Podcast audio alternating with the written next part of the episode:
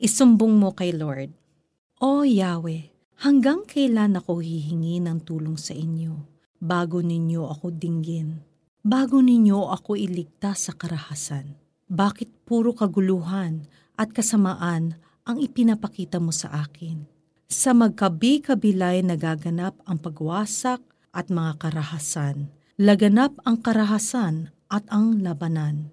Habakuk 1, 2-3 nakakabugnot makinig, magbasa, o manood ng balita ngayon. Puro na lang patayan, nakawan, pag-aaway, siraan ng pangalan, at walang pakundangang korupsyon ng mga nasa pwesto. Kung tayo ay tunay na disciples ni Christ, may iyak tayo sa galit at kalungkutan dahil malayong malayo ito sa itinatag na kingdom ni God. Pero ano ang dapat nating gawin? Fight fire with fire? Gantihan natin ang karahasang ibinabato sa atin? Magreklamo ng magreklamo o magsawalang kibo? Bakit hindi tayo magpray ng katulad ni Habakuk? Si Habakuk ay walang preno kung magpray. Sinasabi niya kay Lord kung ano ang kalagayan ng kanyang kapaligiran at kung ano ang kanyang nararamdaman tungkol dito. Pero pansinin mo ang kanyang panalangin. Prangka, walang pagtatakip o pagpapabango. Pero magalang pa rin siya kay Yahweh na kausap niya. Hindi siya pabalang. Kahit na parang china-challenge niya si Lord. Hindi siya takot magpakita ng sama ng loob dahil kilala niya si Lord. Alam niyang pakikinggan siya ng Diyos kahit naiinip na siya sa tila kawalan ng sagot.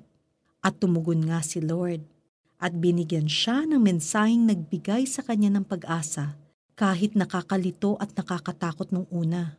Tayo ba? Paano tayo manalangin para sa bayan natin? Tulad ni Habakuk, magpakatotoo tayo sa harap ng Diyos dahil walang sense na magkunwari pa tayo sa harap niya. Alam naman niya na nagdurugo ang puso natin dahil sa masasamang nangyayari sa paligid natin.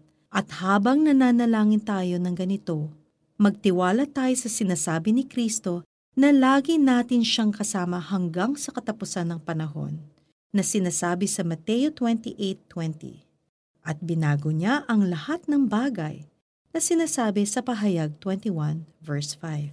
Lord, maraming masasamang nangyayari sa bayan namin.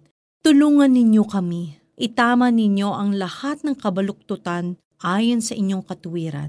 Kayo lang po ang aming pag-asa. In Jesus' name, Amen. For your application, ilista mo sa isang papel ang mga sama ng loob mo tungkol sa mga nangyayari sa bayan natin.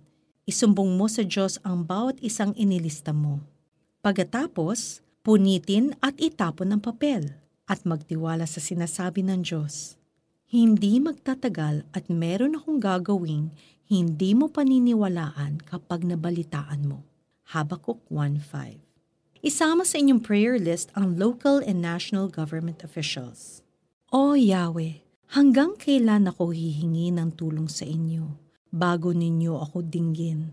Bago ninyo ako iligtas sa karahasan? Bakit puro kaguluhan at kasamaan ang ipinapakita mo sa akin? Sa magkabi-kabilay nagaganap ang pagwasak at mga karahasan. Laganap ang karahasan at ang labanan Habakkuk 1 2 3. This is Camila Kim Galvez. Remember, all things work together for good for those who love the Lord and are called according to his purpose. Even when bad things seem to happen, God is in control, and you have his promise. All these things shall work together for good if you love the Lord.